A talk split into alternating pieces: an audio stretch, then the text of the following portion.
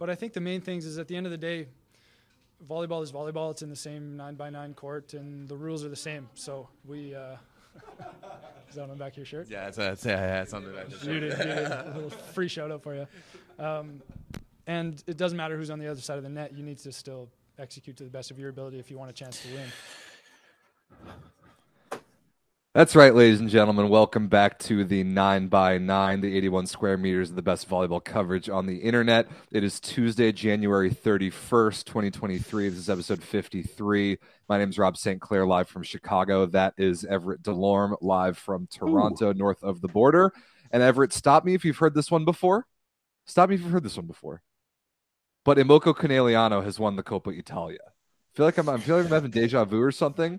But they're fifth in history, and I believe they're fourth in a row. Conegliano wins the Coppa Italia again.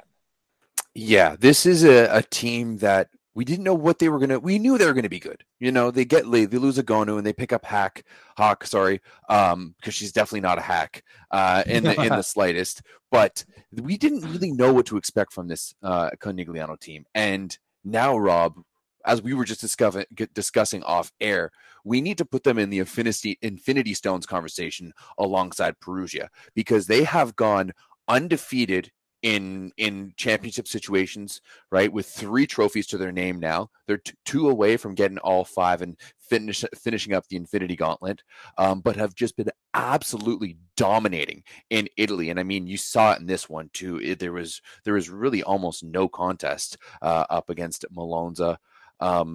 But Conegliano has looked so good from top to bottom. You can just tell that this is an organization that runs well, right? To just continue like this without missing a beat after losing arguably the best player in the world. Sure, you pick up arguably one of the other best players in the world, but still, this team just works so well together. And I have to tip my hat to them, because hands down, the best organization in women's volleyball right now. By far. Huge credit to Daniele Santarelli, clearly the best coach in women's volleyball.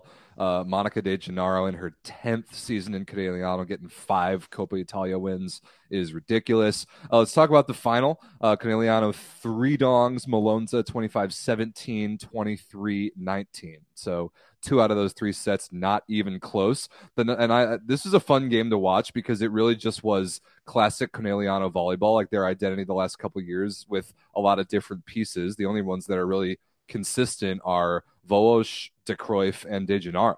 Everyone else has really moved around a lot, but it's the same old thing. They absolutely destroy teams in transition. They get 1 block touch, they dig 1 ball, they're a good defensive team, and they destroy people in transition. Also, you combine that with 48% perfect passing as a team, 69% positive, including phenomenal numbers from Catherine Plummer, of all people. If that's your main serving target in most situations and she passes the ball that well, Conegliano will never, ever lose.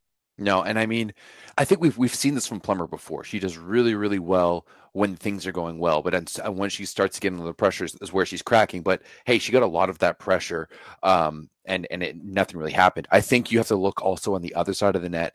And this Malonza team, they looked pretty good out of the gate, right? They actually came out pretty strong in the first set, but then you could just tell that Conegliano just has this ability to smother it so well.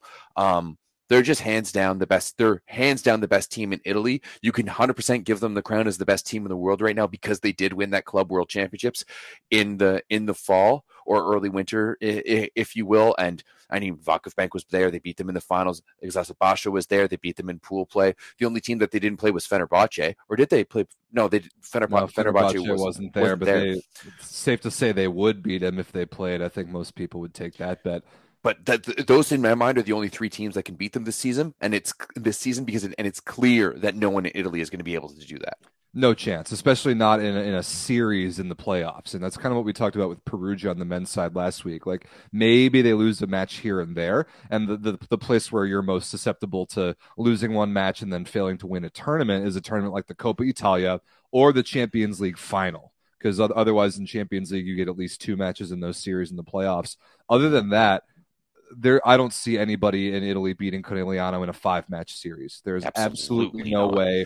Malonza, Scandici, Novara, no chance can they beat this Conegliano team 3 out of 5 times. Also, just because of their depth too. Like, remember, they still have Alexa Gray on the bench right now, and she just clearly doesn't fit into their system as well. You know, as it's been mentioned many times on the Discord, and I think really a little too much taken into her passing. Her passing isn't fantastic, but I think she's a better offensive option than either Robinson or Plummer. So you still have other looks and other versions of this team to go to, and that depth for a long run. So yeah, Conegliano right now, best team in women's volleyball, hands down. For sure. Yeah, you've got top 3 players in the world at setter, opposite, and libero. You've got 3 great middles and 4 great outside hitters. Like, what more could you ask for? The Infinity Gauntlet is very much in play. Yeah, absolutely. They're definitely going to get the 4th one in the Scudetto. Champions League is the only question. They've got some real contenders. So that'll be obviously the most interesting tournament in women's volleyball this year. Let's take a look at the rest of the bracket, because this kind of snuck up on me, Everett. We previewed the quarterfinals on last week's show. The one was played Tuesday, Conegliano beating Cuneo. The rest were played on Wednesday. But what I didn't realize, at least at the time, was that this entire tournament was happening this week. So weird, eh? Yeah, like, that's abnormal. At least somebody in the chat, if this is abnormal, let me know. It's definitely not how they do the men's Coppa Italia. No, exactly. And you know what? Part of me likes it. I kind of liked it, actually. And but part, you know, like I like kind of like spreading it out, but also I kind of like it just having that focus for like one week of a little mid-season little tournament here. I kind of like it. I didn't mind it. Yeah, I was cool with that. So let's talk about kind of the rest of the tournament. The quarterfinals, we already talked about Conegliano beating Cuneo. That was a beatdown. Novara beat Chieri 3-1.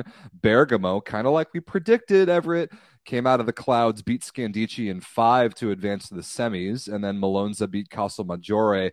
Bergamo definitely ran out of magic in the semifinals. Malonza handled them no problem. Conegliano versus Novara was an okay match.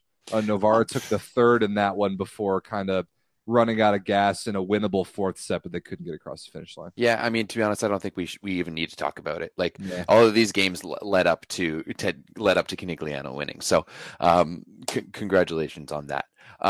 But yeah, that's it. That's it about it for Coppa Italia and me. I mean, we just know even more now. Like, to be honest, we just know that everyone else is mid at best. The 2 best options are Scandici and Malonza, and neither of them can figure out their squad or what the hell they're doing. They honestly both feel like headless chickens just running around. And yeah, Conegliano's the best.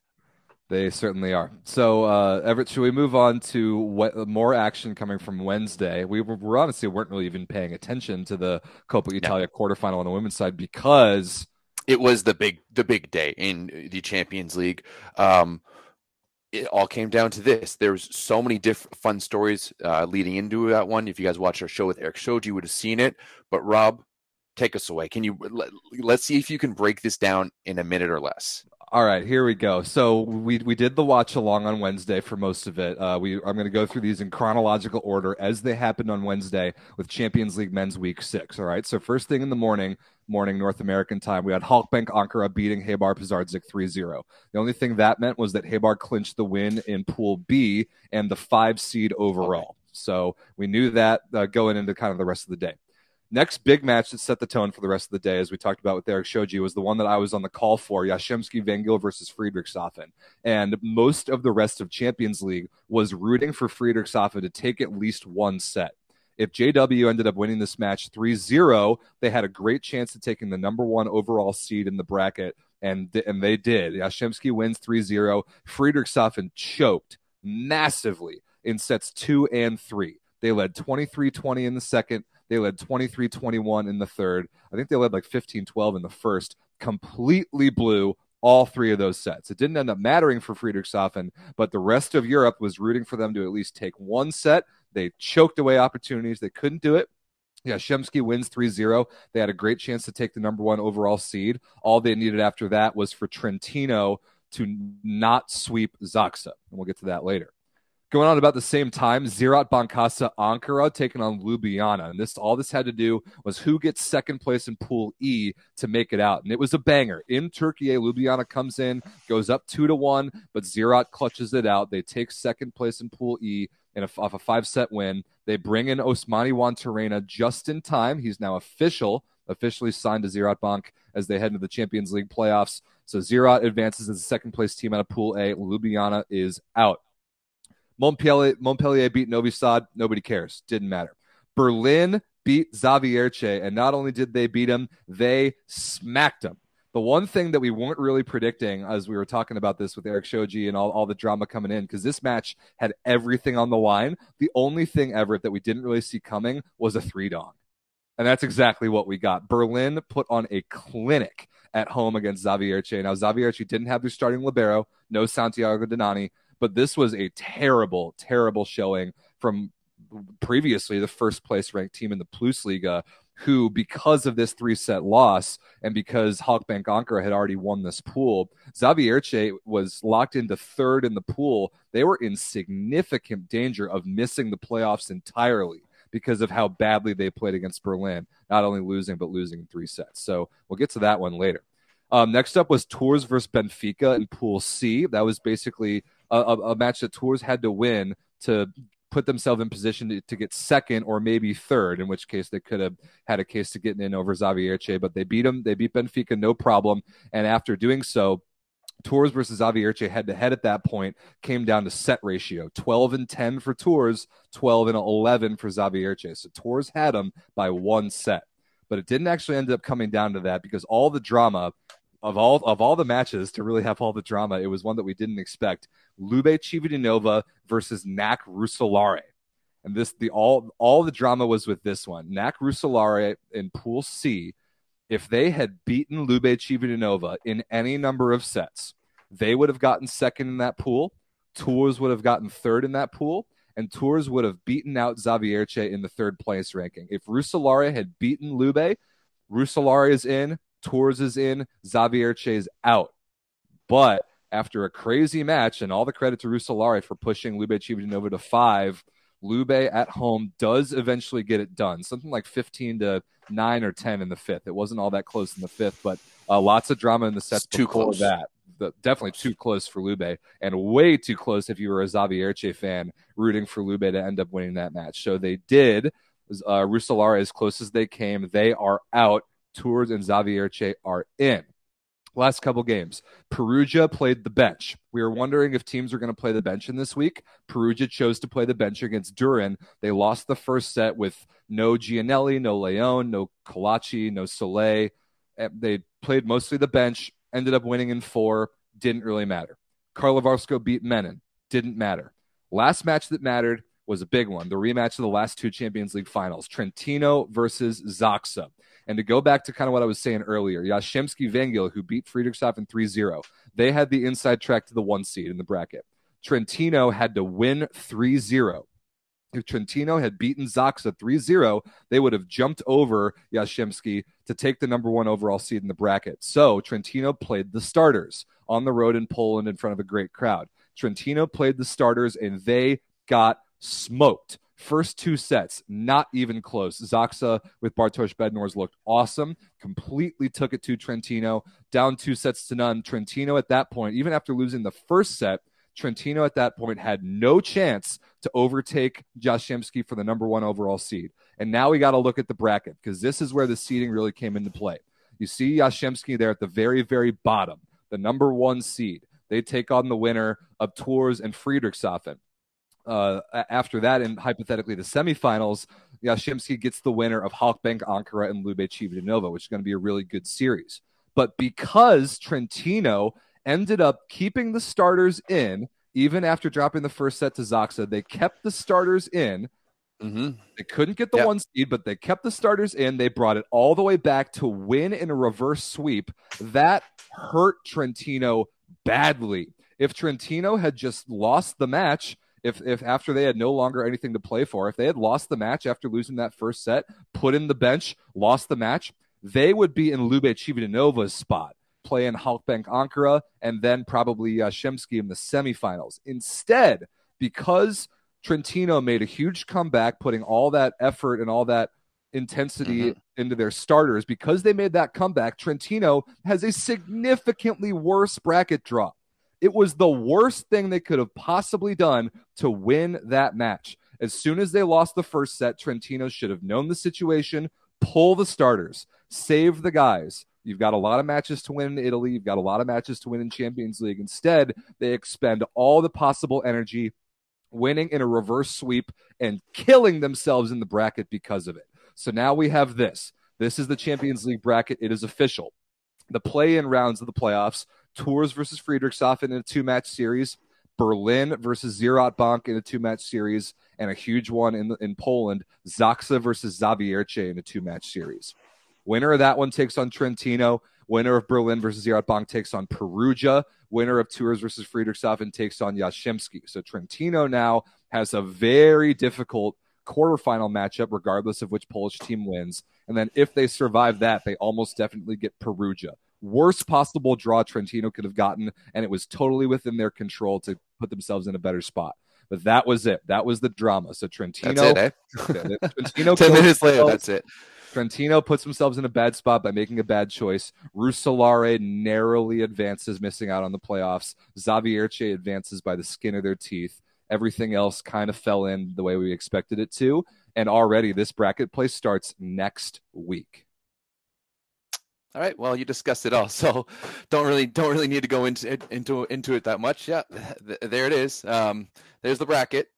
Yeah, we'll work on getting that one under a minute. 10 minutes later. Yeah. Seriously though, it was a sweet day. Yeah, it was. It was a really cool day. Thanks for breaking it down like that. All right. I guess we move on.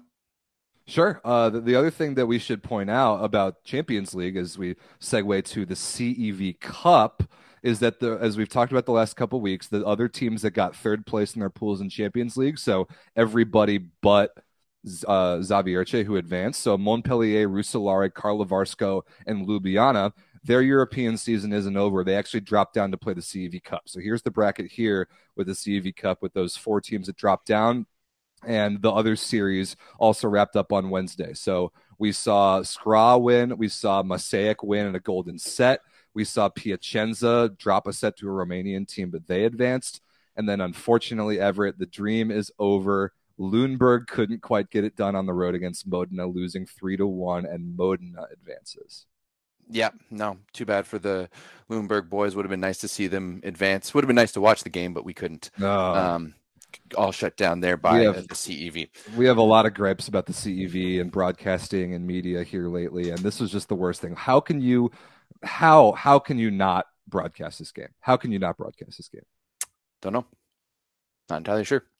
Brutal. So final eight of the CEV Cup is set for what it's worth. I mean, I would be shocked if it wasn't Modena versus Piacenza in the final, and that would actually be pretty fun. Yeah, two struggling teams out of Italy going to duke it out for a medal that they may not deserve. But then again, I don't know. I see one of them losing. They both messed up along the ways many times. I mean, Piacenza loses everyone in Italy, and Modena saw lost to Tours last year, right? So anything could happen. I think in this very round, if I remember. So yeah, Modena Ljubljana is one matchup. Karlovarsko versus Skra, Roeselare versus Mosaic, an all Belgian series, and then Montpellier versus Piacenza. That's the final eight of CEV Cup on the men's side. Cool, great. Okay, you want to stick in Europe and talk about women's? Oh, I just lost Everett. Bye, Everett. I hope he comes back soon. Maybe he's. I don't know. I carried that CEV segment, so I guess he's out of here. We'll wait for Everett to rejoin, but I'll get things started talking about the CEV Champions League on the women's side. So Champions League on the women's side is a couple weeks behind. They've got a few weeks to make up with. Hey, Everett, welcome back, buddy. Yeah, sorry, I have no idea, or I do know what happened. I just accidentally clicked one of my tabs on my computer and brought myself out of the player. Good job. Well, welcome back. I was just starting to talk about Women's Champions League, so week 5 going underway this week. Cool. You have all the notes for that one too. You want to take the whole thing away with that as well? No, please chime in. We talked about this. I was gonna ramble for a little bit. Sometimes it happens. Ramble, not 15 minutes and take everything, but we can talk about that one later. Yeah, I mean, not much to say about week number 5 here, the Women's Champions League. I mean, there was the head scratcher of the match of the week. Oh, there. Can we talk about that? Oh yeah, you absolutely. I know that you want to get yours off your chest, and so go for it. So there are 5 matches today. There are 5 matches tomorrow and Thursday. There were no surprises today. yeah, nothing to talk about today. Novara beat Potsdam. Okay, great. Rest of the matches this week, there's 5 more. None of them are particularly good. These are all rematches from week 1. But the super match of the week, like the featured match of this week, is Hemik Police versus Maritza Plovdiv of Bulgaria. Everett, there are a lot of things wrong with this. Thing number 1, Maritza Plovdiv just had a super match of the week 2 weeks ago. We don't, unless you're like a championship contender, the CEV doesn't give that featured spotlight. Like that's really the only thing that means. That's the one game that gets a commentator of the games of those pool play. Like of the 10 games, only one gets a commentator in pool play, and that's the one. Why is Plovdiv getting 2 matches with a commentator? Especially because the last time they were on the featured match of the week, they put up the most embarrassing performance maybe in Champions League history, losing a set to Itzajabash's bench 25-5. And there's so many better games to be looking at. Like Ludj, I think, is going to be a great one. I mean, Potsdam versus Novara, like we saw Potsdam just beat Vakuf Bank, maybe put up something against Novara. Like we saw Valero Lucana beat Malonza. They were taking out Blaj, but like still, like that's has a good possible match. But Łódź versus Stuttgart tomorrow is a good game. Why are we going to be a good game for sure? No idea why we're giving 25-5. But like we know the reasons, and it's not even the typical money reasons. It's the boomers in the trench coach who can't figure it out reasons. But like that's why. I don't understand. Of all the teams to like pick randomly out of a hat to give another featured match, a Bulgarian team. It's like there's not even any rhyme or reason behind it. It's just like that's embarrassing. Has Kemik had a match of the week match yet? Maybe not, but they fired their coach. They've had a bad year. Like there's all sorts of weirdness going on. They're in Itzajabash's pool. They're probably going to get second, but like they have no chance of doing any damage. Yeah, no. But really, the thing is, Plovdiv, like that performance they put up against Itzajabash's bench, losing 25-5, was so embarrassing that none of the 3 teams on social media even posted the result. The CEV in their super match of the week didn't even post the result. Neither did Zajabaja, neither did Plovdiv, because it was so embarrassing. They didn't even want to publicize that a team scored 5 points in a set in Champions League. And here they are again, forcing some poor commentator. I have no idea who it's going to be tomorrow, but I don't envy them having to try and fake their way through a Plovdiv match and get excited about it. At least it'll be an hour in a shower. That, you know, it really sucks to not have the Stuttgart versus Lodge match, because that's a big match between the top 2 teams of the pool with Fenerbahce on their heels. So you're going to have one team that whoever wins this match will be the leader heading into the last week. So yeah, it's a real shame. Other than that, I mean, when you're looking at results from today, they're all very, very standard. Malonza beats Promete out of the Czech, Rezhov taking down Mulhouse from France, Conegliano over Budapest, Vakuf Bank over Belgrade. Is that Serbia, I believe? Yeah. And then Novara 3-1 over Potsdam. That one had a bit of potential to be something good, but unfortunately, Potsdam couldn't recreate that magic of beating Vakuf Bank last week. That's a tall tale to be able to take down Vakuf Bank. And then Novara after that. And then there's a few more matches tomorrow. You got Lekana against Blaj. We said that Stuttgart versus Lodz match. Fenerbahce taking on La Laguna and out of Tenerife. And, of course, the aforementioned match of the day as well, with Plovdiv taking on Kemik. Oh, and then Itzajabasha taking on Kagroviste out of Romania. So still a bunch of matches to watch if you want to go ahead and check those out on Eurovolley.tv. And there's actually a few matches available over on YouTube as well. Well, the match of the day one will be. Right. So looking at the pools for Women's Champions League, there's actually not a whole lot of drama. Like Conegliano is going to win their pool. Malonza is going to win their pool. Itzajabasha is going to win their pool. Where the intrigue comes in is Group D, which is the Łódź, Stuttgart, Fenerbahce pool. That one's going to be really interesting, and tomorrow's match will have a lot to do with that. And then Vakuf Bank Novara's pool could be interesting because of Vakuf Bank's loss to Potsdam. If Novara can beat Vakuf Bank next week, then that one gets interesting. But it's just not the level of drama that I think the week 6 on the women's side is shaping up for next week, the same way as the men's. It's just not quite as competitive of a tournament like team 1 through 20. No, it's not. But the top end will be really good once we get into the Final Four, even in the quarterfinals, too, with the Italian teams taking on the Turkish teams. And that's pretty much it, other than maybe Police, the Hemik Police. Yeah. All right. We haven't really talked about CEV Cup women's at all this year because there hasn't really been anything good to talk about. But now I think they're in the – I think they're at the, like, kind of the eighth finals. I think there's – yeah, so there's 16 teams left. And so we'll have 8 that advance. No, my bad. There's 8 teams left. Plus, we're going to get 4 that drop down from the Champions League third place teams the same way as the men's. But we're finally getting some good series in CEV Cup on the women's side. THY Istanbul versus Bustor Asitio is actually kind of a cool series. I think that's the first one of CEV Cup women's that I've really had on my radar. And I'm actually excited to watch that. If there's going to be a stream, I have no idea if there is.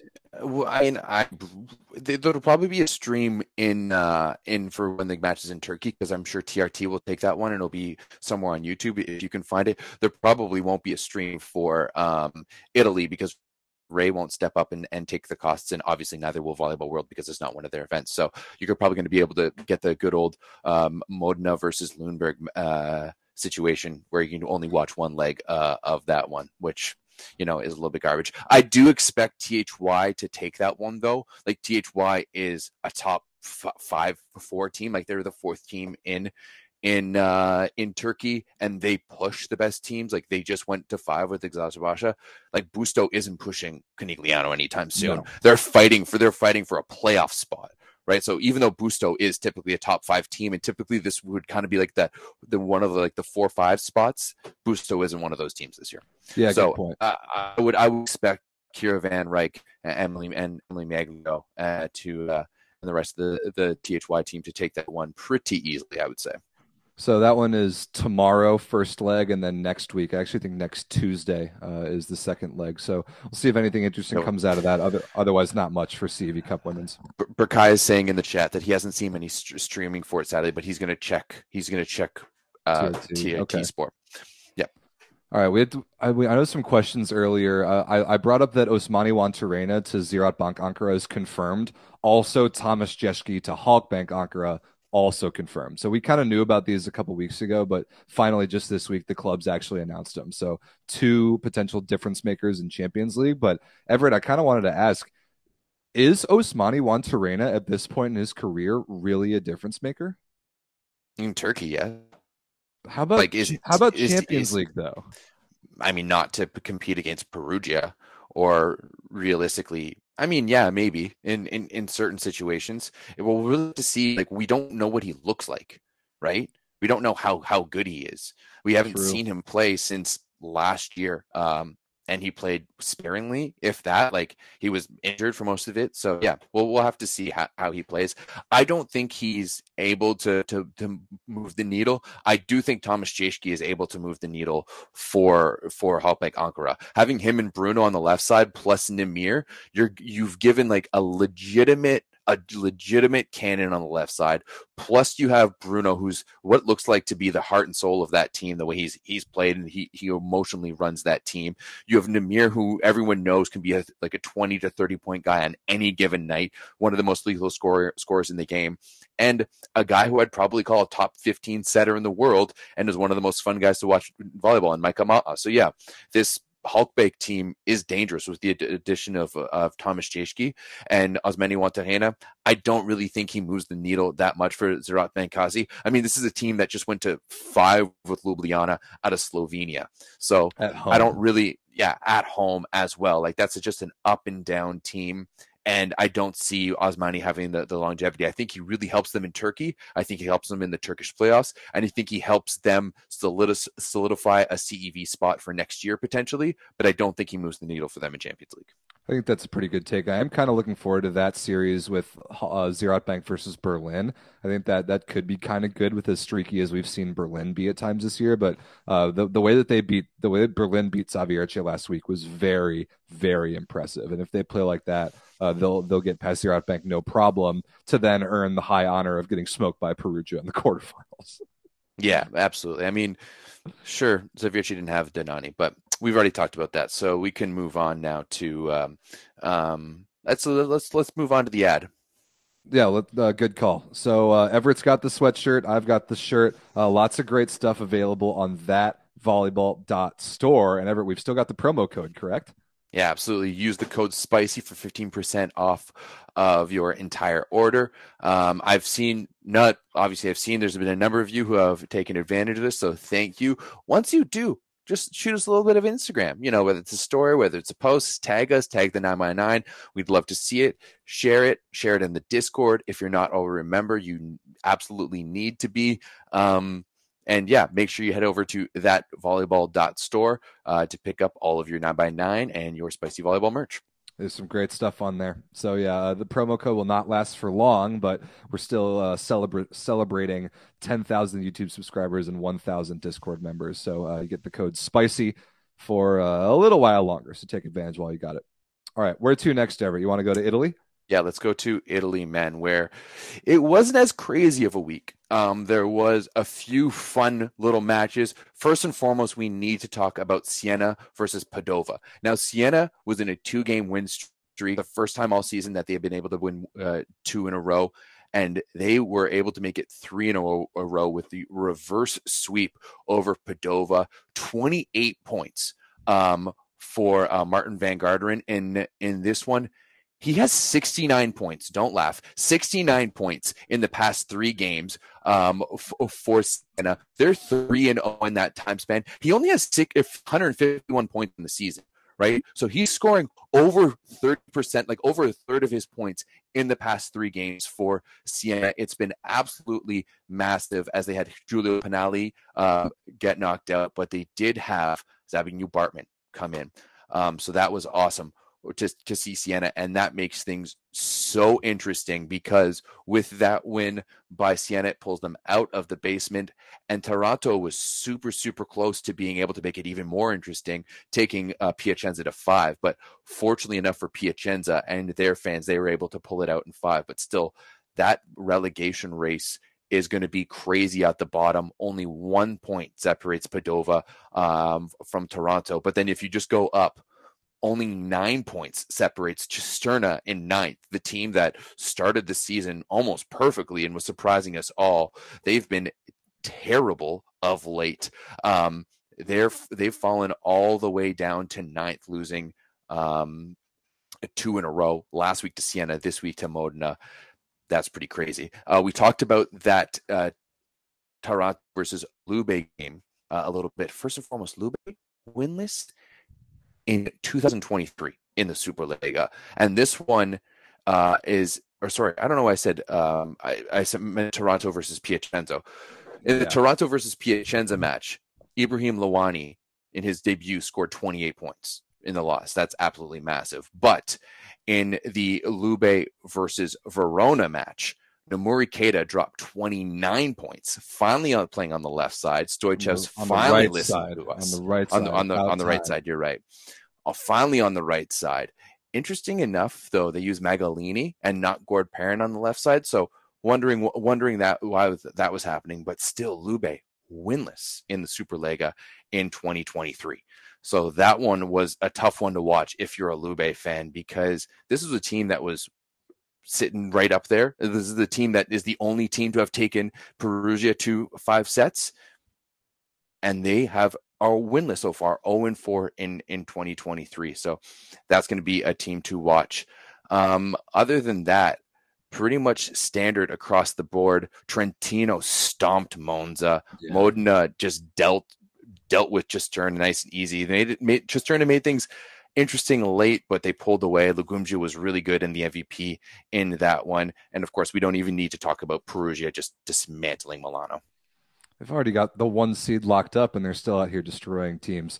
Yeah, the Siena match is it's weird that we're talking about Siena so much in the last couple shows, but seriously, what if Martin van Garderen had played like this, like at least like for Modena last year? Remember that series that they would have been a much different scenario for Martin van Garderen or for Modena. Where did this guy come up with almost 70 points in 3 matches. That's completely insane. If you were playing in the NFL and had a run of games like this, you would definitely be getting randomly drug tested, because there's something up with that. But good for him. It's unbelievable. He's doing it on extremely high efficiency. He's passing the ball great. It's just like not the type of player that we expected him to be. But boy, was it fun after all these years to watch as a big DF Barton. He didn't start. He came in off the bench in the first, as Federico Pereira didn't play very well. 16 points, though. 16 for 34 for the old man with only 1 error. Pretty good. Yeah, absolutely. He did kind of taper off a little bit later on the match. He came on, brought that spark in, and that's going to happen. The new signing comes on. He's going to spark the boys. But it got to the point when you were watching that match when Van Garderen was almost automatic on the outside. It was a lot of fun to watch. So yeah, hats off to them, because they have just been outstanding. And I mean, this relegation battle is by in no means like done in any way, shape, or form, but still, it's been fun to watch. And who do they take on next week? Oh, they're taking on Modena. So Modena has been struggling. That one's going to be fun to watch. Padova takes on Milan, and then Toronto is up against Trentino.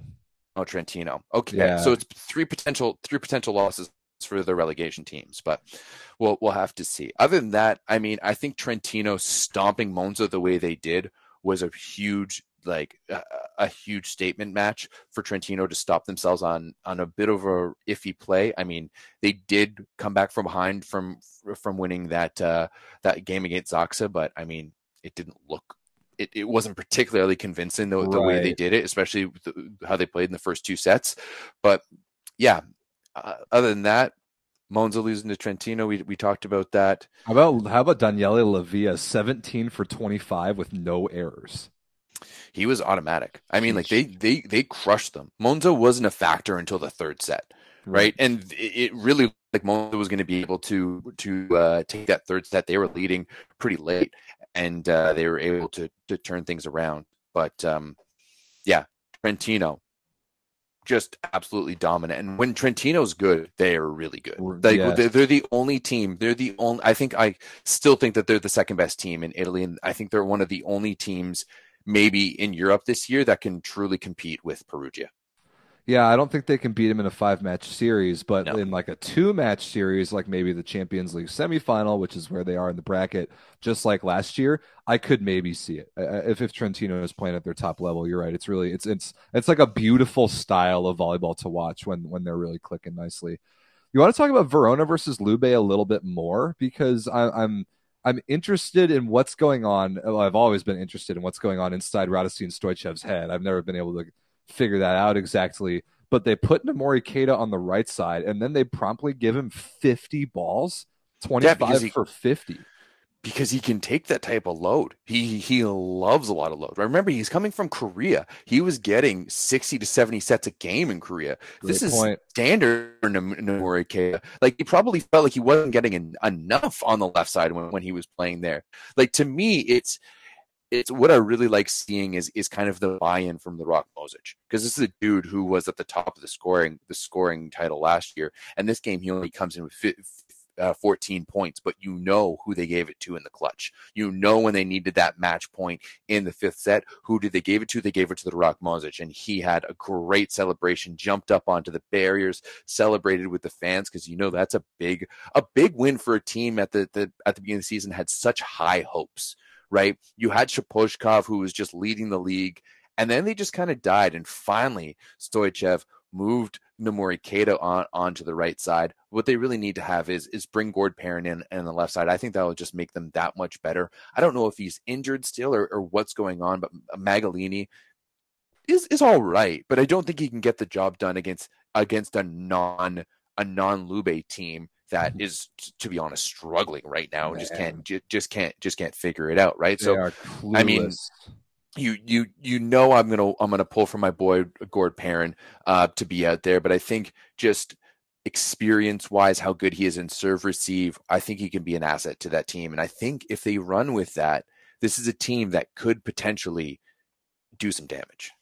So let's look at the standings again, because it is as ridiculous as we may have ever seen it. Again, it's 8 teams between spots 2 through 9 for 7 spots in the playoffs, and then the relegation race. I mean, that's what really the drama is going to come down to. I mean, Cisterna's in 9th based on they have the same number of points, but one less match win than Milano. There are 2 teams at 23 points, 2 teams at 24 points, then 2 teams at 27 points. Like, Cisterna's out of the playoffs right now. They're 2 games away from being in 4th place in the league. Like, that's how ridiculous this is. And Verona right there, currently 6th on tiebreakers, is right in the mix. But I mean, every game, every week in this league, there's going to be so much movement, and you got to keep in mind, it's not just about making the playoffs. You do not want to be the 8th seed. Milano right now is in that instant death position of the 8th seed, where they would have to play Perugia in the first round.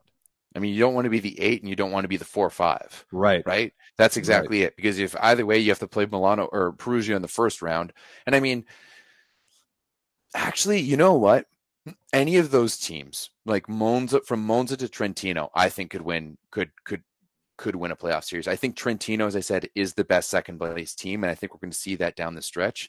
But other than that, from Modena to Milano, even Cisterna in there, like that Cisterna versus Modena match was pretty good. Once Cisterna started going and Derlich was swinging away on the right side, it was a good one, and they were pushing up to a certain extent in the fourth set. But still, those ones to me, from Modena all the way down to Milano, are toss-ups. Yeah, they really are. And that first round of the playoffs is only a best-of-3 match series, and kind of anything can happen. If you get it to that third match, who knows? Like, pressure sets in and crazy stuff can happen. But obviously, this is Perugia's league to lose, and they will take very quick care of whoever they end up playing in the first round at the 8th seed. So, yeah, coming up this weekend, Perugia versus Piacenza, meh. Monza versus Verona is, like, low-key the best game of the weekend.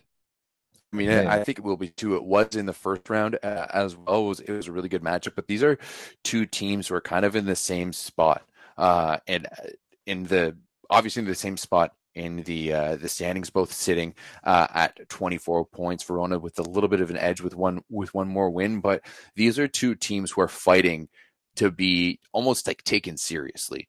Right, Verona had a fantastic start to the season, have kind of leveled off since then. Monza had a terrible start to the season, have kind of leveled off since then. So this one's going to be really indicative. Of course, you got to know I'm going to go with Monza on this one. Just a little bit more Canadian flavor on the Monza side. Which, by the way, I would like to give a shout out to Ronnie Cuban Spike, who loves calling our Canadians wannabes in the chat. Whereas you can find 2 Canadians in the top 20 of scoring. And no Cubans. The highest Cuban is like, what, 29th, Ronnie? So go take a hike. Sorry, I just had to get that one off the chest. My favorite rivalry ever is you versus Ronnie Cuban Spike, just like talking trash about the players from your respective countries. And there was a great argument in the Discord I saw the other day. It was awesome to watch. I was teeing off on Ronnie and Berkay. Berkay, you know I love you too, out of Turkey, but I had a bit of a field day with them on Sunday. It was honestly might have been one of my best chirping days on the Discord ever. So that was a lot of fun. In all honesty, I love Ronnie. I think what he brings to our community is like it has no comparison. So I just like poking the bear sometimes, just like he likes poking everyone else. It's just, you have to keep the balance. That's right. Ronnie is just the best. I really like seeing new people come into the Discord and be confused by who this guy is. Like, is he actually this antagonistic, or is the answer is yes, but it's hilarious, and we love Ronnie for that, especially when he uses the alt account on Discord. Even more funny. Berkay was chirping me about how Turkey was going to be better, and I was like, buddy, you can't chirp me as long as you keep losing to Denmark. So once you start beating Denmark and actually make it into VNL, Turkey can chirp a little bit more. Oh my goodness, it's like I summoned Jesus. Oh, there he is. I spoke his name and he shows up in the chat. There's Ronnie. Hey, Ronnie, you want to join the show, and the first thing you can do is thank yourself, and then we'll kick you off. Unbelievable. If you don't know what we're talking about, you're not in the Discord. You better join that thing. That's awesome, Ronnie. We love you. Okay, you might put that on a T-shirt, Ronnie. We love you. Oh man! Or what was it? Venezuelan. What did Beanbug? Venezuelan. I don't remember. Something about Venezuelan dig instead of Cuban. Oh, yeah. That was great. Yeah, join the Discord. It's the best. All right. You want to talk about Poland, Everett? I think there's some catching up to do in the Plus League and some other stuff. Yeah, absolutely. I just want to start with the latest news out of Skra. Like, that to me is the biggest news out of Skra, because I think we should just jump do straight it. To that. Yeah, absolutely. Skra Belchikov finally has been decided to drop their coach. Why am I blanking on his name right now? Joel Banks, British guy. I mean, that should say enough. Britain's not too great at volleyball, and you're sending your best, quote unquote, coach one of the best teams in the league. But Skra is, I mean, I remember at one point earlier this season, like, oh man, Skra might miss out on the Polish Cup. And it was like the top 6 teams qualified for the Polish Cup. Skra might not even make the playoffs. Skra is in 11th. That's like if Manchester United wasn't one of the top teams in the Premier League. Like, what is going on with this? Skra has been absolutely brutal. Dick Coy has been terrible. Their only awful. Best, like Antanasiewicz, who was supposed to be the guy, is old and injured. So I don't know. Like, he was old and injured when he played for Perugia. I don't know why Skra would pick him up and think that he's going to be the savior out here. The only bright spot for this team has been Mateusz Bienek, and someone please free Bienek from one of the worst situations in Poland right now, because they look bad. They look seriously bad. Horrible. Dick Coy coming in off the bench, getting 3 donged by a Ukrainian team, goes 0 for 8 attacking with 5 errors. What are we doing? Everett, I think we should bestow the Figure It Out Award of the Week, sponsored by Vero Volley Malonza. The Figure It Out Award of the Week goes to Skra Belchikov this week. Figure it out, you guys. They fired their coach. Maybe they're taking the first steps. The first step is admitting you have a problem, right, Everett? The first step is taking a look in the mirror, realizing that you have a British guy coaching a team of geriatrics, and maybe that's not going to work. This is one of the most proud franchises on all of volleyball anywhere. They had Mariusz Wlazły just like carrying them deep in playoff runs for years and years and years, and they're sitting in 11th, getting 3-0'd by a Ukrainian team, and like putting all these 45-year-olds out on the floor. Figure it out. So yeah. Skra gets the Figure It Out Award of the Week, sponsored by Vero Volley Malonza, who also to talk about another Polish team that's also struggling. We've talked about Xavierce getting 3 donged in the Champions League. They got 3 donged by Katowice as well. Not to mention Katowice bad. And they've just like their best player, Tomasz Huso, just left them to go play for he's probably going to be joining Modena. That's what it looks like from social media. So Xavierce went from at one point being the top of the table in the Plus Liga, looking like they were going to be the team from Poland to compete with, to just dropping all of a sudden, getting 3 donged in bad fashion by Berlin, and then this is even worse against Katowice. Katowice is bad. They're 14th in the league out of 16 teams. Like, if it weren't for Bielsko-Biała, they would be a relegation candidate, and that is not good for a team that should be as good as Xavierce is. So a lot of teams in the Plus Liga that need to figure it out. Everett, did you hear about this? Czarny Radom has made a transfer move, and it is none other than sending Uncle Mo away. No, I didn't hear about this. They got rid of Uncle Mo? You know where Uncle Mo is going for the rest of the year? Where? He's going to Resovia. Explain. Why? I don't know. Why would Resovia want Uncle Mo? Why? I mean, maybe to add some depth on the left side. Like, they want to make a deep run in the Plus Liga playoffs because they're not in any European competition. So they just, I don't. That one doesn't really. Mo. Like, Uncle Mo is not good. I mean, I think that Thibaut Rosard is hurt, so at least you have somebody behind DeFalco and Chebul, but not Uncle Mo. I mean, we've been laughing at Uncle Mo for years, and for good reason. All he does everywhere he goes is get relegated. Oh, this is true. He does have that. I mean, Rome was at the bottom of the relegation rates, but now he's playing for Resovia, one of the top teams in the league. Actually, the top team in the league. And I mean, you know what? At the end of the day, I don't hate this move because you just need someone to kind of solidify the serve receive. And that's exactly what Uncle Mo is good at doing, right? He's good at passing. If there's one thing let's give Uncle Mo, is that he's good at passing. I mean, I don't think he can jump over the height of a ball, but he's good. He's good at passing, right? And with a team like Resovia, TJ DeFalco playing the way he is, I think you could kind of just need to let him swing away and have someone be solid and not disrupt the team order a little bit, like too much. You know what I mean? Yeah. So the chat's backing us up here. Somebody is saying that Thibaut Rosard is hurt, so they're bringing in Unkamo to be their third guy behind DeFalco and Chebu, and I don't think we're going to see Unkamo on the court that much, but if he were to see playing time, I think you're right, reception is probably his only value. It's just really funny for a guy who we make fun of all the time, going from bad team to bad team to bad team, like all of a sudden with, what do they have, 8 matches left in the year in Poland, going into the best team in the league. That just came out of nowhere. You know what? Volleybox has Mauricio Borges, otherwise known as Uncle Mo, as a top 100 player. Volleybox's individual rankings make absolutely no sense. And I don't care that Uncle Mo has an Olympic gold medal, but all he does is get relegated, at least lately. No, but I think he makes practices better. He provides that stability off the bench behind Chebul. And you know what? A little bit of depth goes a long way in a long Plus Liga season that has going to have a long playoffs as well. Speaking of Resovia, one of the best matches of the year in the Plus Liga was Zaksa, the defending champions, really starting to come into form. Bartosz Bednarz shows up. Zaksa beats Resovia, and they beat him in 4 for full points. So that puts a lot of traffic up at the top of the standing. Let's look at that again.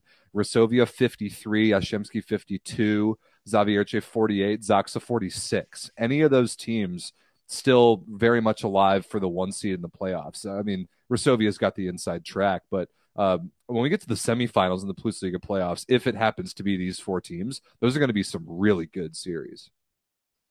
Yeah, absolutely. I mean, any of those top 4 teams are awesome, and they've all held first place at one point or another, right? Right. I think there's a massive drop off there after Varsava to from Zaksa, but still, any of those top teams, I think, are going to be fantastic, and it's going to be very fun to see which ones get those top spots because, of course, that's going to impact Champions League moving forward. Those top 3 teams are going to be headed to Champions League next year, and that's a spot that Varsovia would love to be in.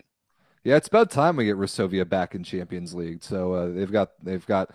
I mean, really, it's all in their control at this point. Another Plus Liga transfer, Gdansk, who just lost 3-0 to Yashemski. They're picking up Zhang Jinyin, the Chinese outside hitter, who was their only good player this past summer. I remember there was a time when he was rumored to go to Modena and be kind of their 4th outside hitter on the bench at the beginning of the year. I assume he played at home in the Chinese league. But it's been confirmed by the club that Zhang Jinyan's go to Gdansk to kind of be a backup outside hitter. And I kind of like that because they got this Mikołaj Sawicki character who's a little bigger. And then Jan Martinez, the Argentinian guy, who's basically a second libero. So if you need more of a scoring presence, that's actually a kind of a decent option. So another transfer related to the Plus Liga very late in the year. And Uncle Mo was the MVP of the Brazil League right before he went to Vibo. And then what happened when he went to Vibo? Yeah, he got relegated. I mean, I do think we hated on that Vibo team a little bit much. But 2 things I want to mention. First of all, Ozzy Tragic comeththrough in the chat. Varshava on a 5-win game, five-game win streak. So good call. That's really pretty good. Massive for them. And then also starting today and also happening tomorrow is the Polish Cup. So JW and Xavierce, because they were the leaders at the end of the first half of the season, got to play 2 teams from the Torin Liga. It was a 3-1 win against Bedzin for Xavierce, and then a 2-3 donger for JW. They did get pushed a little bit, 22-24, or 25-22, 26-24, and 25-23 against Arka Kelm, which is another one of the League 2 teams. And then tomorrow happening for the Polish Cup, you got Zaksa taking on Gdansk and Resovia taking on Szczygłowice.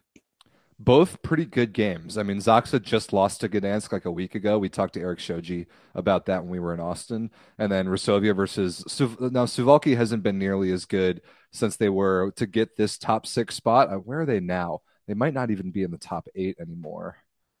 Let's see. Yeah, all the way down to 10th. So they've been slipping. I expect Resovia to win that one, but I will definitely be tuning into Zaksa versus Gdansk. That game is going to be good. So 2 more spots left in the final 4 of the Polish Cup. kind of an interesting tournament because they play in between both the divisions like that. Yeah, to be honest, by looking at the Shuvalki roster, it's surprising to me that they were doing as well as they were doing earlier in the season. Like, they have Matias Sanchez, sure, Miran Kuzunjic out of Serbia, and other than that, just Polish dudes. And nothing against Polish dudes. Obviously, they're some of the best volleyball players in the world, but just nothing that really moves the needle for me. And it's not surprising that they've fallen all the way out of the playoff race. Yeah, agreed. Another transfer rumor Ozzy's bringing up in the chat. So this is the time of the year, especially in Poland, where there starts to be a ton of transfer rumors for next year. And I think, Everett, if you agree with this, I don't think we should really talk about them until the club offseason. I really don't like how with still like 2 months left in club season, maybe even 3 months for a lot of the teams, we're already talking about transfer rumors for next year. I don't really like that. Or if we're going to talk about it, let's do it in a separate forum from this. Like, if we're going to talk about the rumors, let's just have a podcast where we casually talk about it and talk about what could be, because there's just so much that could happen. I mean, I don't really want to get into it, but I saw a couple players going after Pacini recently about some maybe unethical reporting going on Instagram. Everybody's favorite Italian insider. Absolutely. So I love talking about the potential stuff, but let's do that in another forum, I think, because it's fun to discuss. Maybe we call into Tommy and Monty and a few, and maybe Agatha as well, because she's got her like finger on the pulse in terms of what's going on for that stuff. So let's do it in a different way, I'd say. Yeah, I agree. I just don't like that this market is already happening while there's still lots and lots of volleyball to be played this year. I mean, we've complained about it before on the show, I think, but you're already trying to build your rosters for next year without knowing what your team is going to do to end the year. Maybe that's in the playoffs. Maybe that's pushing towards a championship. That's important data to consider what happens with the guys you have now as you build your team for next year, but you're already trying to scramble for pieces. I don't really like the transfer calendar. It seems like Poland is the biggest problem. They're the ones that's kind of start the shuffle in January of all times. I don't really like that very much. So we'll talk about it in a different place. Yeah, absolutely. It's just a weird vibe. Like, absolutely, go ahead and re-sign your players for later years. Right, that should be a no-brainer. Yeah. But you shouldn't be going. And you know that whole situation last year of Agonu knowing that she was going to play for Vakuf Bank last year was just weird. You've already got those rumors about other players floating around. So yeah, it's odd. Although I am liking this like mid-season transfer situation with Resovia just picking up. You know, like you're a bottom team. We're gonna pick up one of your players. Yeah, absolutely. And we're just gonna put them on our roster. Yeah. Now, if like transfers that like mid-season that happen immediately and affect teams this year, we'll absolutely talk about those. So I think we already covered all the recent ones. Yeah, Uncle Mo, Tomas Rousseau, Zhang Jingyin, Osmani Wanserena, Thomas Jeschke. I think that's all the big ones, right? Yeah, I think so. All right. So a couple more things, Everett. I want to talk about this because it's going to be a very fun weekend for the Volleyball League of America. I will be in sunny, beautiful San Diego. Cannot wait. And the first of 5 weekends in a row of some form of VLA competition, either like a Tier 1 regular season event or, in this case, a big old cup tournament. So 14 teams in the VLA going to San Diego this weekend. We did a big preview show last night on Around the VLA on the VLA channel. Going to be a really, really good tournament to get the kind of the West Division underway. And something that I think a lot of people that will like is the broadcast that we're doing. So we're going to have 4 courts going on all at the same time. What we're going to do is we're going to have a dedicated stream for every one of them, but also we'll have one stream that starts at like 8 a.m. Pacific and runs literally all day nonstop, where we'll be kind of switching between 4 cameras, one court at a time. I think we might have the technology to multi-screen, like bring 2 games in at a time, perhaps. Kind of what Bounce House does, like that Bounce House broadcast for the Bundesliga, which is so awesome. We're going to be doing our version of that on the VLA channel. We're going to start it first thing in the morning, run it all day long, flip back and forth between courts, talk about what's happening, interview players, just a long, constant stream for everyone to follow along with the West Division Cup tournament. So that's going to be cool. I encourage everyone to check it out basically all day Saturday and Sunday. Yeah, it should be a fun one. My question, first and foremost, is where's Ruckus? Ruckus kind of rebranded. They're that team on the bottom there, this Team NV out of Las Vegas, because their owner, or like their main general manager, moved to Vegas and wanted to start from zero in terms of the standings. So in doing that, they kind of screwed up the seeds, because the seeds go in order of cumulative points. And this team this is basically the team that won this tournament last year. They're starting at 0 points and they're getting way lower of a seed. Why would they want, what benefits them from starting with a lower seed? I don't really know. Do they want to move up to tier one?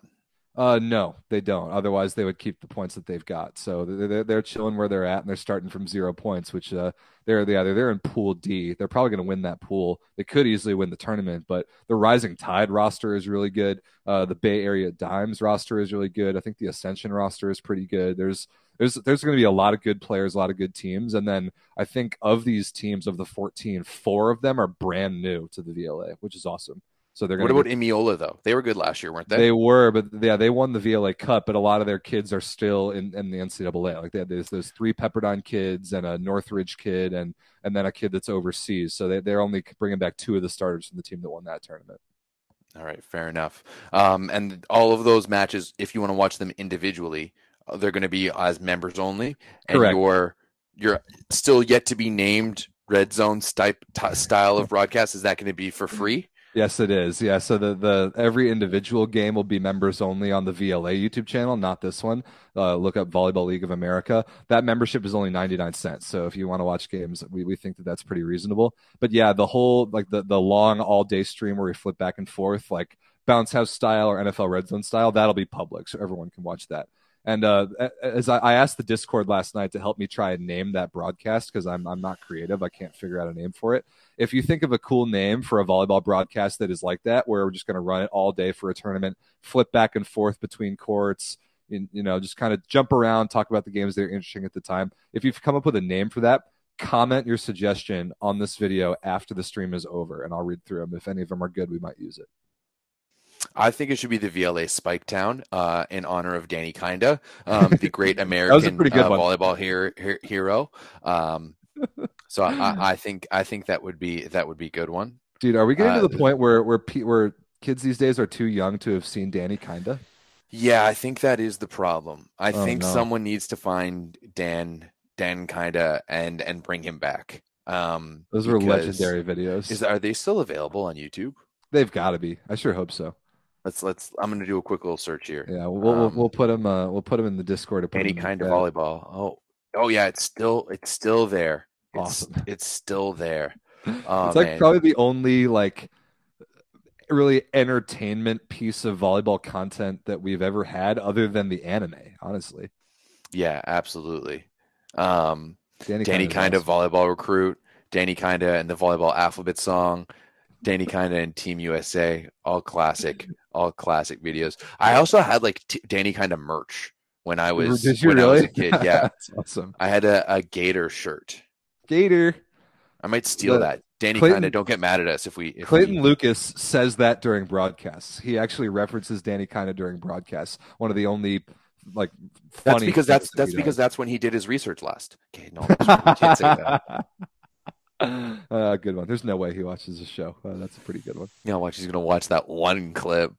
All right. Hey, there's one other piece of news that came out today, Everett, that's on a little more serious note that I do think we kind of need to talk about. We were talking about this in the Brazilian channel of the Discord today, and we haven't covered the Brazilian Club League very much this year because it's not very good. Like we saw Sada Cruzeiro get like pretty easily steamrolled the Club World Championship. It's just not as easy to follow along with. But unfortunately, the headline is that Wallace de Souza, of course, the Olympic gold medalist opposite the captain of Sada Cruzeiro, has been suspended indefinitely by his team. And the reason why is amidst a whole lot of Brazilian political turmoil that I'm not going to get into. He posted a bunch of stuff on his Instagram story that did a lot of things wrong. You can go see him for yourselves, or go like read the reports of exactly what was said or exactly what was implied. More important, I mean, I think we should, if we're going to bring it up, we should talk about it, right? If we're going to bring about it up and discuss it, we can't be like, hey, well, let's talk about this and dance around the subject. Yeah, essentially, he essentially has stated through his Instagram story that the new president of Brazil should be shot. And now, no matter what side of the political divide you fall on, I don't think that's acceptable in any forum, but especially for someone who has a platform and is the person, like, and is the role model that he is, you know, not just for young people, but for so many people. I just think that's wrong. Like, you know, like even when Trump was in power, you know, it's not like people were going out and saying like, hey, Trump should be shot. Right. Or vice versa. I mean, there's maybe people saying that Biden should be shot, but no one with, you know, no one in the NFL or NBA, no, right? Or MLB, you know, like it's all people with who want to say their stuff. But if you are like, he's the captain of the team, he's an Olympic champion, he has a platform, like that type of stuff. Like for me, that suspension is, no matter where you fall on the political spectrum, that suspension is absolutely appropriate. Agreed. Totally justified. You can't even imply it. He didn't go out and say that the new president of Brazil should be shot. He implied it. And you just absolutely cannot do that in any way, shape, or form. Weirdly enough, like, Brazilian volleyball is really attached to Brazilian politics, like on one side or the other, more so than most countries. And that's not really a good thing. We've heard about Mauricio Souza, who's been kind of left out of most volleyball media these days. I think he's into politics now, probably not in a very good way, but like, you can't do this if you're Wallace. You represent your country on an international scale. You have an Olympic gold medal for Brazil. You cannot at least even remotely talk about assassinating your president. That's completely ridiculous. So a well-deserved suspension. It says in Sada Cruzeiro said indefinitely. That just means until further notice. I would be surprised if he played the rest of the season. Yeah, absolutely. And I mean, I've looked through the comments on their Instagram page. It seems like people have mixed opinions on it. But I agree. I definitely think it's the right call by Sada Cruzeiro. And I would highly doubt if we saw him in a Brazil uniform ever again. Well, yeah, he already retired and unretired once. Exactly. To come back for the World Championship. I doubt we see that again, but especially not after this. So lesson learned, people. Social media is dangerous. You can't just say anything you want, especially if you have an Olympic gold medal around your neck. So lesson learned right there. All right. Anything else, Everett? I know that's kind of a downer way to end the show, but it was worth bringing up because it did happen earlier today. Yeah. What do we got? We got Polish Cup tomorrow. We got the normal Italian leagues this weekend. We got VLA Saturday, Sunday. We got a lot of good stuff as always. Yeah, absolutely. I think tomorrow with some of those Polish Cup matches, they should be great. And I'm definitely going to be checking out Verona versus Monza this weekend. I think that's going to be the biggest match in Italy for sure. So you know where to find us, ladies and gentlemen. The Discord link is in the description. If you're not already in there, that's where we're going to be talking about all this volleyball between now and next show. And next show, of course, same time, same place, next Tuesday right here on Volleyball Source. So give us a follow all the places. Give this video a thumbs up. Let's see, what do we got? 17 right now. Guys, we can do better than that. Come on. There's several hundred people that have watched this video. Hit us with a thumbs up before we're out of here, and then after the video is over, leave a comment. If you think my big VLA stream where we flip around the courts and stuff, if you think that if you have a name idea for that, put it in the comments afterwards. All right, peace, guys. We'll see you in February.